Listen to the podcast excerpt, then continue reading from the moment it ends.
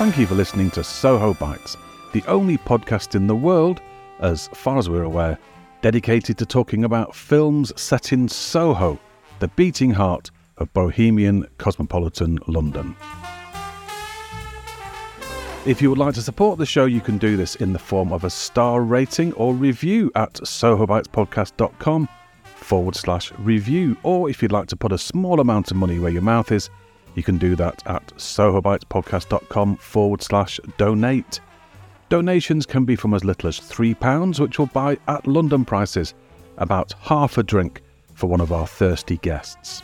You may hear some different URLs in the upcoming episode, but by far the easiest way is to follow one of those links. They are again sohobitespodcast.com forward slash review and sohobitespodcast.com forward slash donate. Thank you for your continued support and enjoy the episode.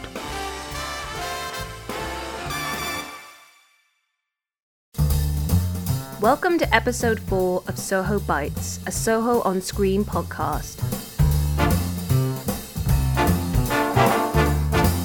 My name is Jingon Young. I'm a writer and researcher into the depiction of Soho, the beating heart of cosmopolitan bohemian London in British films.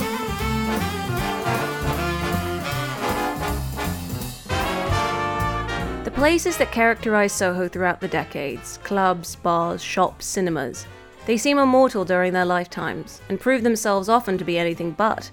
Sometimes it's the changing fashion or the death of an irreplaceable proprietor of a loved institution, but sadly, closures are often at the hands of aggressive commercialisation in the heart of London. Madame Jojo's, the Colony Club, the Two Eyes Coffee Bar, the Pillars of Hercules, and more recently the Coach and Horses. It seemed once unimaginable that these beloved establishments would ever disappear. In this episode of Soho Bites, we'll be revisiting two Soho sites that have changed beyond all recognition. First, we'll be hearing about the campaign to save Denmark Street and the filmmaker behind the award winning Tales from Tin Pan Alley. In the second half of the program, I'll be chatting to Dr. Adrian Smith, also known as Mr. Retro Ramblings, about sexploitation fare Secrets of a Windmill Girl, a film based around the famed burlesque establishment, the Windmill Theatre whose motto, We Never Closed, during World War II became synonymous with wartime propaganda. Do stick around to the end of the program to hear details of the Soho Agogo Festival this week at the Regent Street Cinema, where I and my producer Dom will be guests at very special screenings of well known and not so well known Soho films.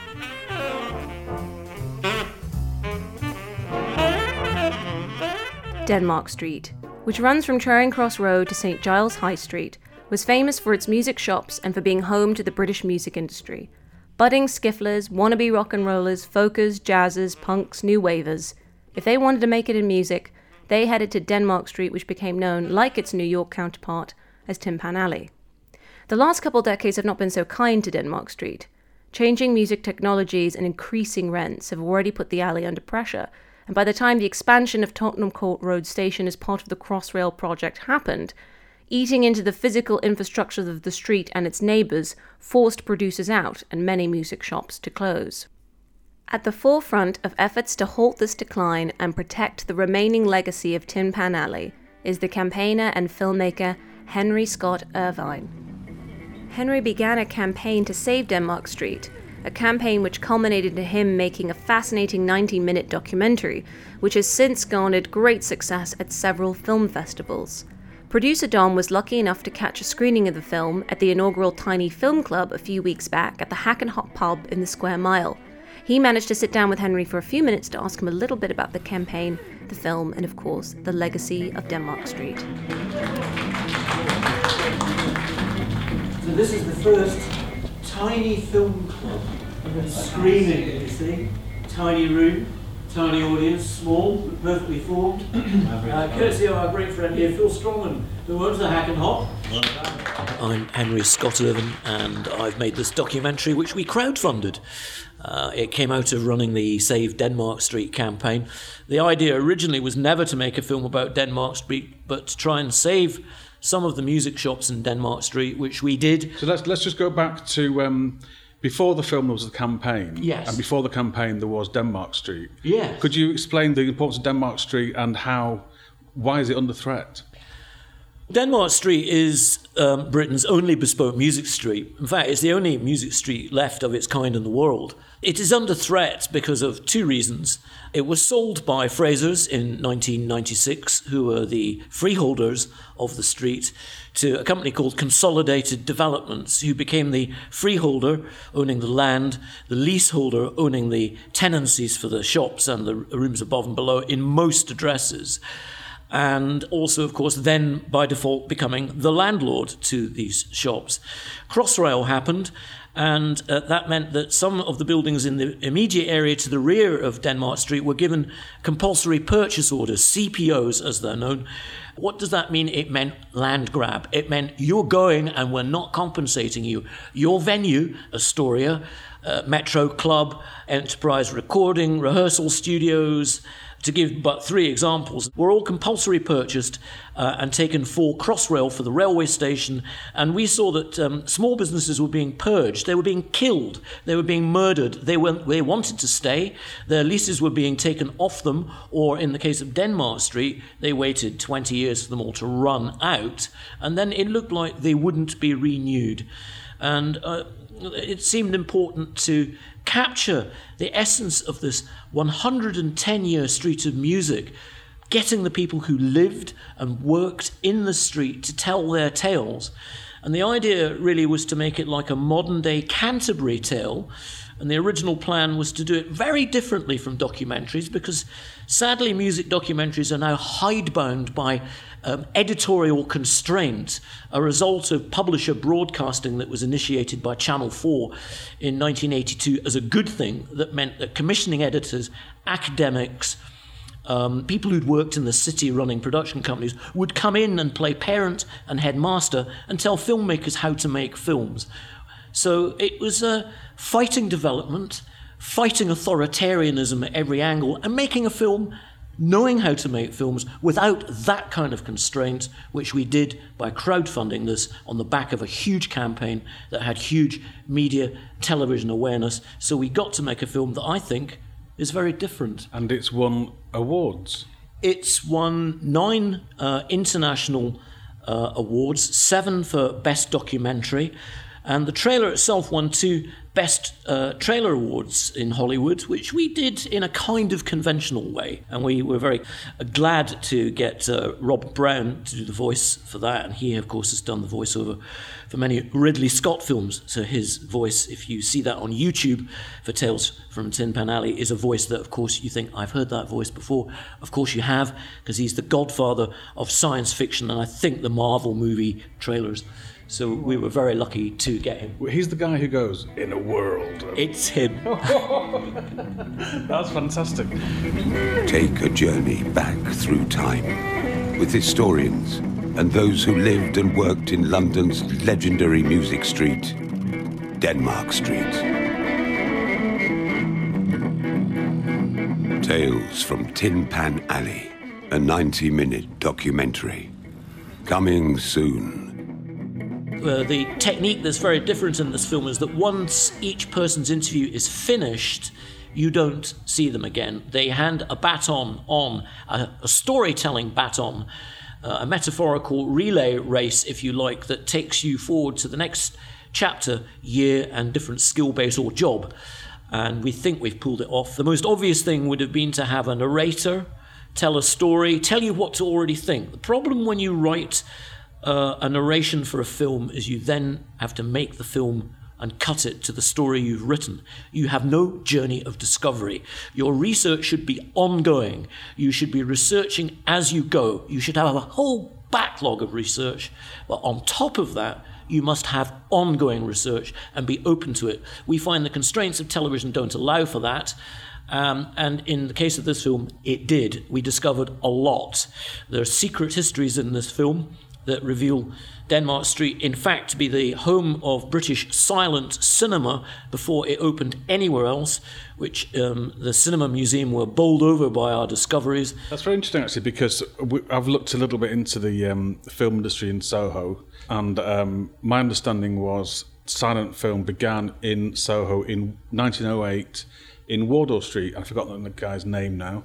But it's 19, 1908 in Denmark Street. Is that what you're saying? Well, I would say uh, you're you're right, and we're right in that it wasn't exclusive to Denmark Street. Uh, the Lumiere brothers had certainly uh, been around before, and probably in uh, the West End. And if you were to go down uh, Charing Cross Road and into uh, New Compton Street and Little Compton Street, which is no longer there, they were certainly there too. Um, but there were also seven addresses in Denmark Street during the First World War, where uh, film cameramen had laboratories. Um, and were coming back and processing film, and even had uh, two small screening rooms that they were showing films in in Denmark Street, and then it moved to Wardour Street. Yeah. Could you just uh, explain the name Tin Pan Alley? Where's that come from? Uh, that's also American, isn't it? Uh, they certainly, I think, nicked it from America. There's quite a few. We were going to have a bit of fun, and we asked everybody, what does it mean? And of course, nobody really knows the definitive answer. But we think the, the nearest one, which we were told by uh, the current chairman of uh, PRS, Nigel Elderton, is that in America, in uh, the Brill Building and in their particular Tin Pan Alley, uh, when there were all these pianos, you would demo your song at a piano uh, in, in those days, uh, when the days of sheet music and before recording. And of course, like you have in any creative business, people would listen in and sometimes steal your tune. So they employed kids to bang pans outside the door. Now that's one story. And there was a pan factory nearby. Now they say there was also a pan factory nearby, the one in London too. Is that true? I don't know. I'm going to choose to believe it Yes. because it's a good story. We, we think that's the most plausible one. budding and fledgling and ambitious musicians, when they came, this is the street they came to. They didn't go to Piccadilly or they didn't go to Notting Hill Gate or Portobello Road. They came to Denmark Street. Denmark Street was a music factory. It was one little road with about half a dozen demo studios in it. But the demos were good quality. The whole street represented every major publisher in the world. What do you think is the future for um, Denmark Street? Are you optimistic, pessimistic? I mean, I'm down there, I walk down it maybe once a fortnight. There is still guitar shops. I mean, I don't know if there's recording studios there. I don't think there is. There's a lot of construction going on, obviously. Is that it now? Is it going to get? Is that as bad as it gets, or is it going to get worse? I mean, you know, we met Consolidated, two of the developers, planning people. They didn't particularly like us. You know, their attitude was that we were poking our nose into something that they'd paid for and they owned. And uh, an associate of theirs said, How would I like it if uh, I walked through your back garden? And that's kind of how they uh, view kind of campaigners. Um, what we made sure was that when the leases ran out, they would be offered a three year tenancy. There were many people involved lawyers, barristers, Glenn Matlock from the Sex Pistol, Dan Cruickshank, uh, Jane Palm Gold, a wonderful historian, enabled us to get three buildings great, uh, two star listed, and uh, it meant that the shops would have to be offered a three year lease legally. So eight shops will be there, they're still there, go and buy a guitar. The shops aren't going anywhere fast unless they have a, a termination upon their lease, or in case the landlord, of course, happens to double the rent one year and then double it again the next year. There are no recording studios left in Denmark Street. There were. The reason, of course, they went was the builders accidentally left the door open one night. Now they needed access, but of course, all the dust ruined all the equipment in there. Was it deliberate? We will never know. Of course, they will say it wasn't, and it probably wasn't, and it was probably an accident. But hey ho, what a convenient way to get the uh, people in the studio to leave, and they did. They're now in D'Arblay Street, very nice people. Denmark Street Studios still there. So um, it won't be as it was because you've got a shopping mall, which uh, I do believe the Guardian have nominated uh, for the Carbuncle Cup as one of the ugliest monstrosities yet to be built in London. And of course, the developers aren't very happy that people criticise them. Oh, well, they're worth probably a billion now. So all I can say is if you're unhappy, Thank you to Henry Scott Irvine for taking time to talk to Soho Bites. If you'd like to see the film Tales from Tin Pan Alley, there are two screenings coming in the near future. Stick around to the end of the show for further details.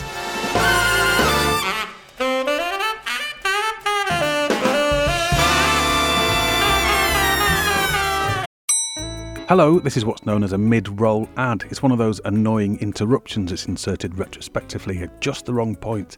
And the reason for it is that Soho Bites takes up hours of time every month, and I'm hoping you might be able to support the show. There are two ways you can do this. One is for free, and it's to leave the show a star rating or kind review. You can do that at sohobitespodcast.com forward slash review.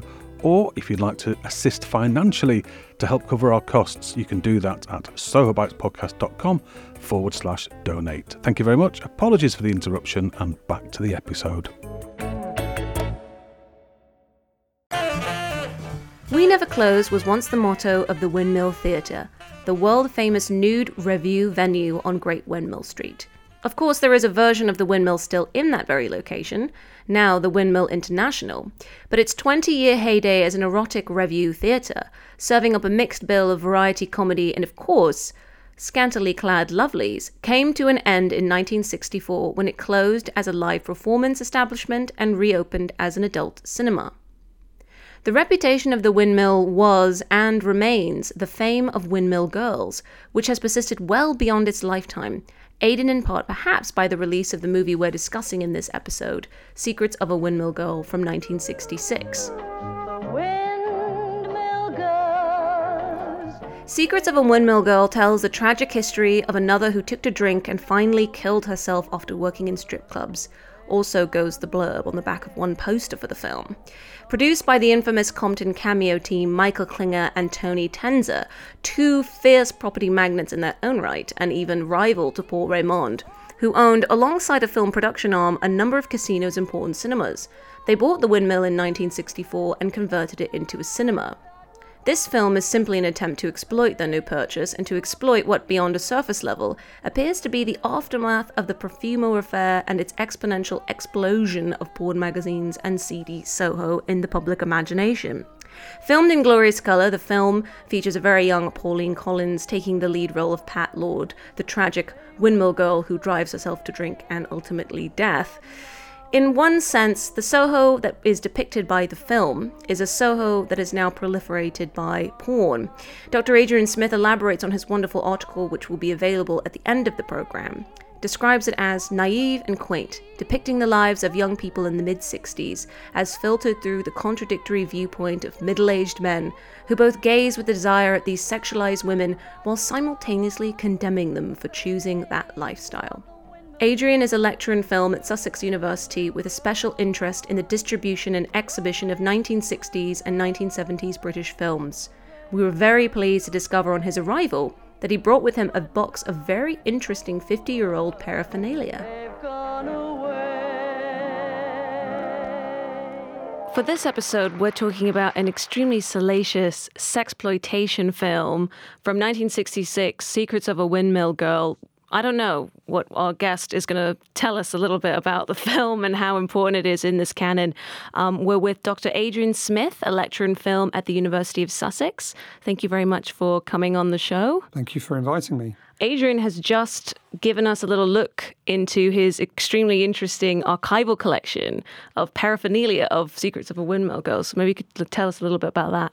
Yeah, well, it's a film that I've been aware of for a while. I think I'm not quite sure how, but I seem to have ended up researching various bits of British exploitation film over the years. I think it's really interesting, even though the films themselves are quite often not very good. But that doesn't really matter. I just still find it all very fascinating. And so I was aware of this movie, although I'd never seen it. And then, so I met a guy who had his collection that he had um, been selling off for 20 years. And it was something, it, was, it all come from the offices of Compton Films. So Compton were the biggest independent film distributors in the 1960s in Britain. They started very quickly with a film club in Soho, private cinema club. And then, um, so these two guys, Michael Klinger, Tony Tenser, they had experience. Um, Tony Tenser had worked for Miracle Films, and Michael Klinger had owned a couple of clubs in Soho, strip clubs. So they got together because they loved films. They started this private cinema club. Very quickly, they realized that they could make more money if they sold, if they made films and then sold them to other cinemas. And then that led to them making films and then buying cinemas around the country and becoming quite a big, mm. vertically integrated, independent cinema producers, distributors and exhibitors. And that lasted for only a few years. They were a relatively short lived company. But and then they sort of went their separate ways and various things. So I ended so this guy who had all this stuff. So I went to his um, office that he had at Pinewood Studios, and he had these two suitcases just filled with ephemera, basically from Compton. And I bought most of it off him that I, what I could afford to buy. Anything to do with Compton, I, he let me have because no one else had ever been interested in it.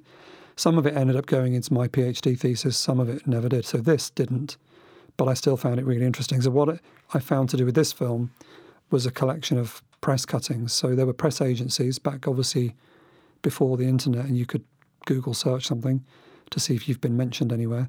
There were there were cuttings agencies who would just cut out any articles from all the newspapers to do with whatever it was you were you asked them to look for.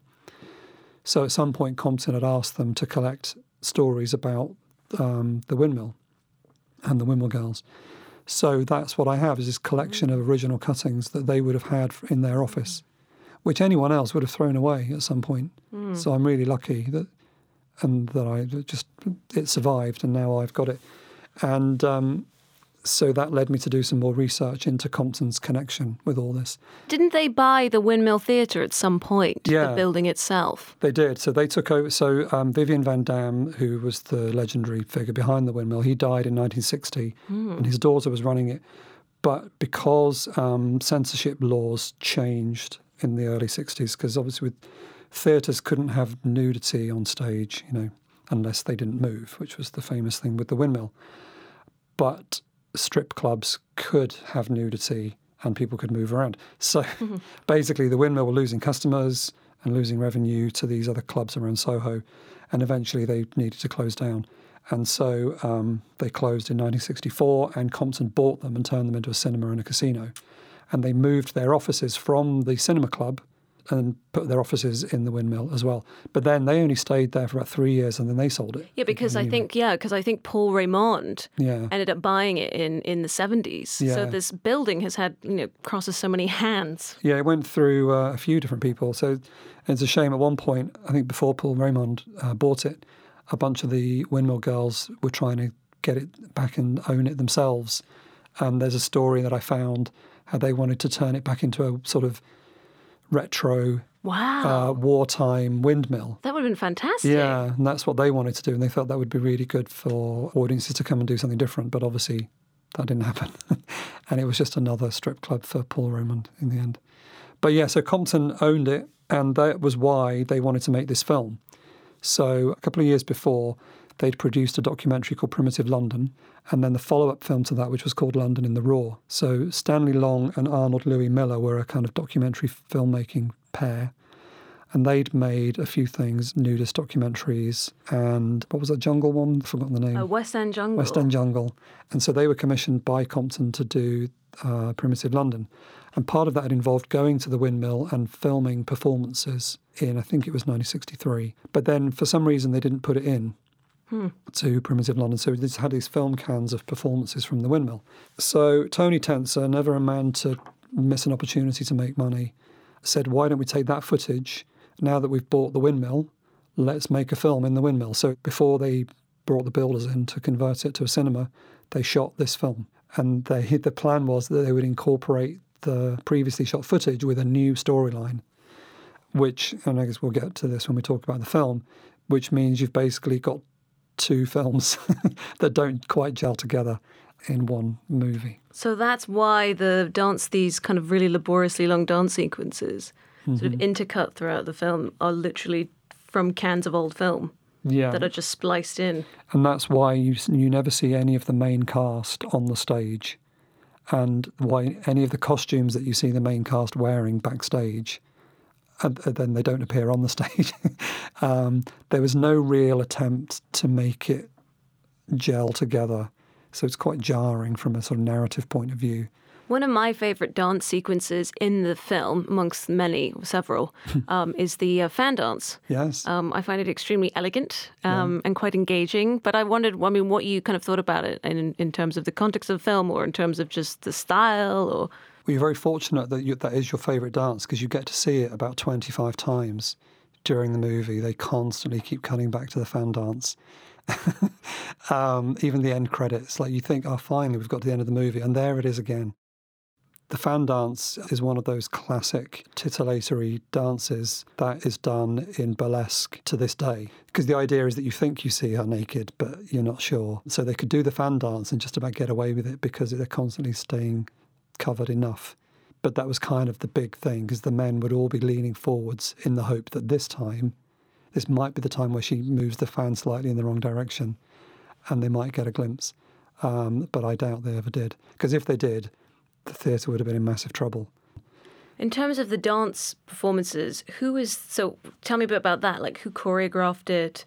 Um, was there any choreographer? Well, the real choreographer from the windmill is actually in the film, and I'll tell you his name because I've got it written down here. It's Peter Peter Gordeno. So there's the scenes where you see the dancers with the choreographer. That was him. Fantastic. So he's kind of appearing in the film. It begins as a very, you know, quite quite exciting opening sequence whereby Pauline Collins' character, I forgot her name already, Pat Lord, an aspiring dancer slash actress, Mm. is um, she goes joyriding with her with with a man, and Yeah. then they crash. I don't know. It's just it, I don't know. It just starts as a I don't know. It sort of starts as a kind of classic. And it's quite a dramatic opening. Yeah. When um, and I suppose from their point of view, this was their 1st Mhm. narrative feature film, and you can see them wanting to perhaps be quite exciting and, and do something different, and they're thinking about telling their story in a slightly different way. So it's a non-linear kind of film structure, which is quite brave, I think, for your first film to try and do that, and it doesn't entirely work. These elements that they have don't gel together very well at all, and whole kind of subplots seem to get forgotten, and the flashback structure doesn't entirely work. So for a long section of the film, they have April Wilding narrating. The police want to find out what happened to Pat. How did she die in this car? They could have done an interview and found that out in about half an hour, but instead, they for some reason they need to get her to go right back to their childhood and tell her entire life story. Seems only yesterday we were kids playing in the street. We were friends from the pram almost. Pat was a daredevil right from the early days, always getting into trouble. You mean trouble at school? Oh, she didn't go much on school. At times we played truant. Linda, don't let's go to school today. Pat, we've got to. The teacher will send a note. No, she won't. Anyway, I don't feel well. Where will we go? I know. To the park. We can do some dancing. Come on then. Pat wasn't keen on studies, but she loved every minute of dancing school. And our weekly lessons were heaven to her.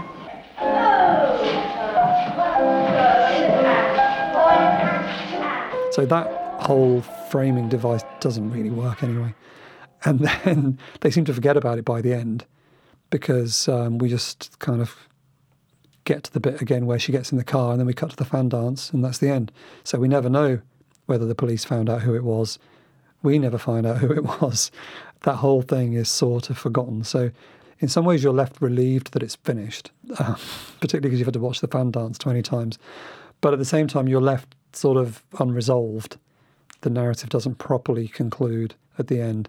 Yeah, there's a lot of loose threads in this film. In 1966, I think Smashing Time came out with Rita, no, yeah, Rita Tushingham and um, Lynn Redgrave, which is all about two two girls in the big city, specifically Carnaby Street, and they sing and they dance and they fall in love. And like you, you can start to see the parallel when um, April Wilding's character starts to narrate um, about their past and about them being schoolgirls together and always dreaming about going to windmills. So I think in that respect, it's quite admirable because it's spotlighting two women, right? Two young women who aspire to be windmill girls. Yeah, But- which which was a true thing. I mean, I've seen lots of interviews with real windmill girls who often talk about that. You know, there are many that I've seen. I'll say many. I've seen a few where they would turn up at the windmill for an audition and they'd be like 14 years old, and they'd do the audition and then they'd, uh, they'd reveal how old they really were, and he would say, "I'll come back in a year."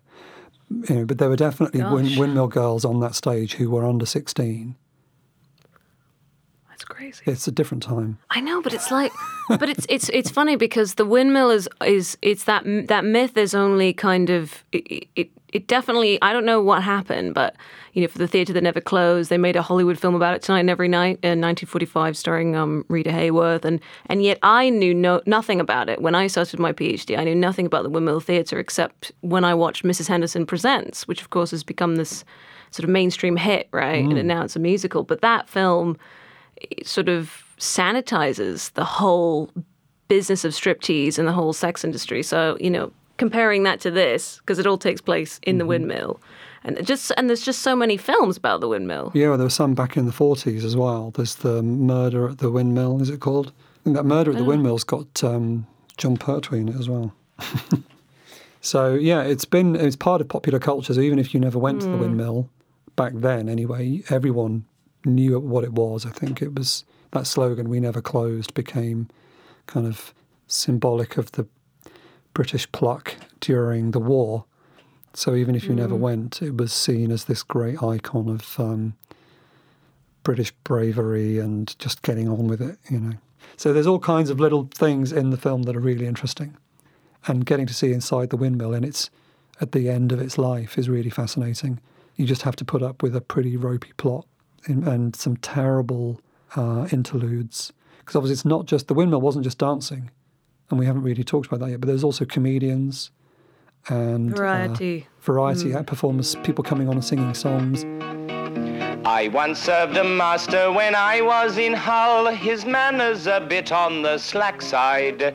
He used to upbraid me for being so dull and give me a kick on the bu of my skull, singing folderol So those bits that are in the film are all from the real windmill show. Those weren't performed for the movie. That's all again just stuff that was shot two years earlier, and it's pretty terrible stuff. Admiring the views, I played her my fugues and sonatas.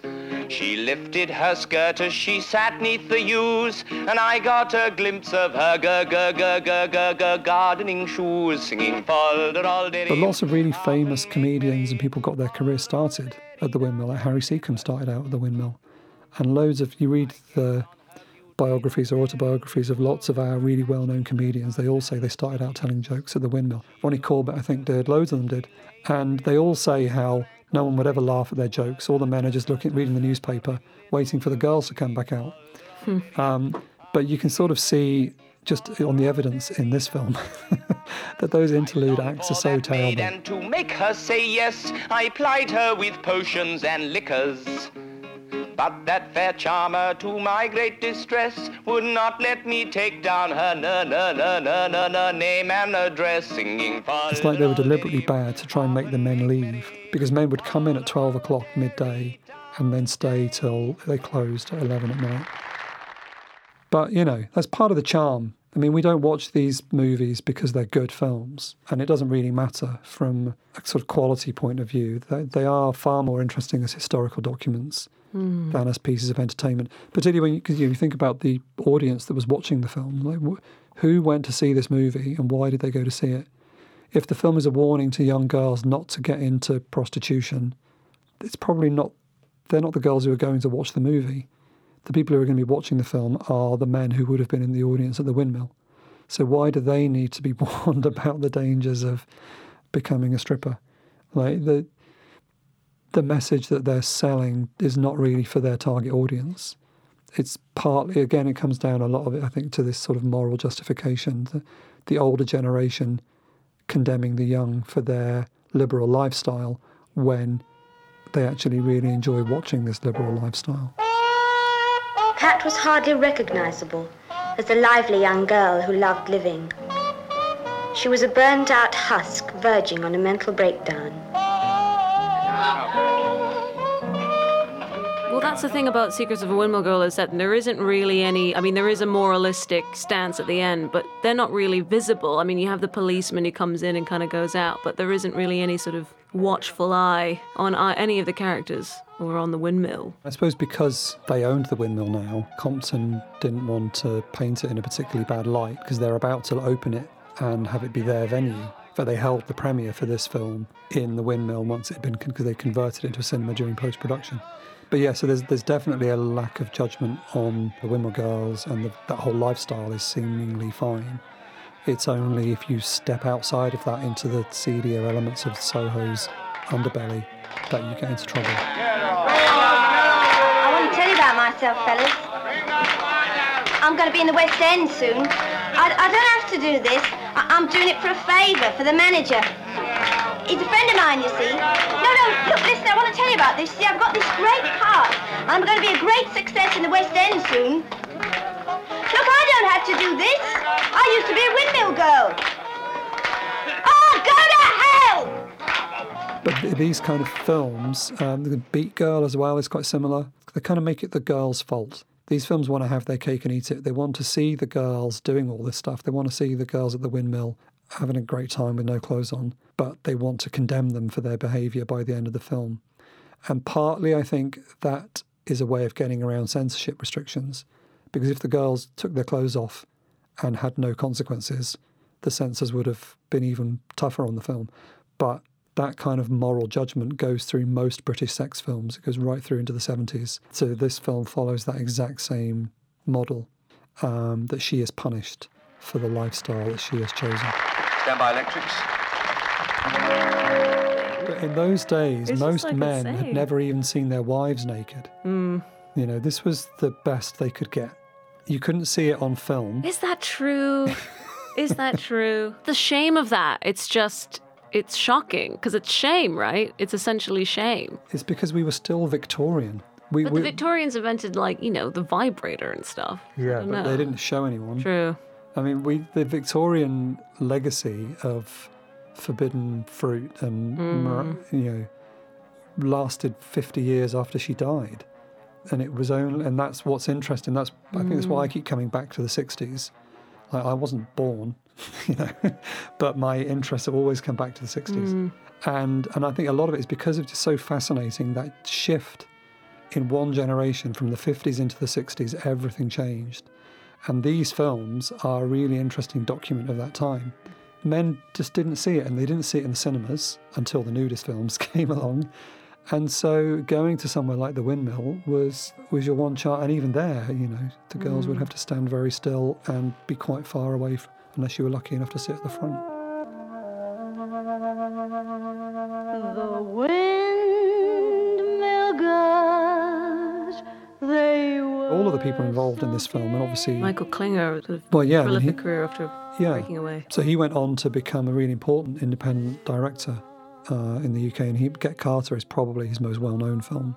But he made a few, and one of my and again another kind of sexploitation film for him, I guess, and one of my favourites, if that's the right word, is Baby Love, which is really fascinating, particularly now that we know what we know about what was going on at the BBC in the 1960s and 70s, and uh, and elsewhere in the media, you know, the exploitation of underage girls and all this kind of thing. And Baby Love is kind of about that. And it's really interesting that he was making this film when he did in 1968, kind of hitting some of these issues head on. So, yes, he was a very interesting producer. Um, and obviously, Pauline Collins did all right. And Martin Jarvis has done pretty well for himself. April Wilding, not so much, maybe. But she's just very rich anyway, so that was okay. But it was a good starting point for many people's careers, I suppose, if not for the windmill. Secrets of a Windmill Girl is one of the eight films in the upcoming Soho A Go Go season at the Regent Street Cinema in London. You can catch it on Saturday, October 5th at 5 pm, and it's followed by a Q&A with the screenwriter and critic David McGillivray. In fact, most of the films in the season are followed by a Q&A, included one hosted by me after the Shakedown, screening on Friday, October 4th, and producer Dom will be joined on stage by Dr. Melanie Williams on October 6th to talk about Rattle of a Simple Man. Some of the pictures and cuttings Dr. Adrian Smith brought in will be available on our show notes at sohobitespodcast.wordpress.com.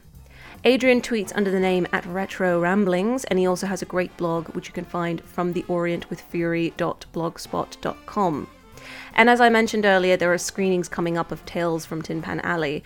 If you fancy combining it with a day at the seaside, you can see the film for free on Saturday, October 4th at Brighton Library at 2 pm. And there's also a screening in Shoreditch in November.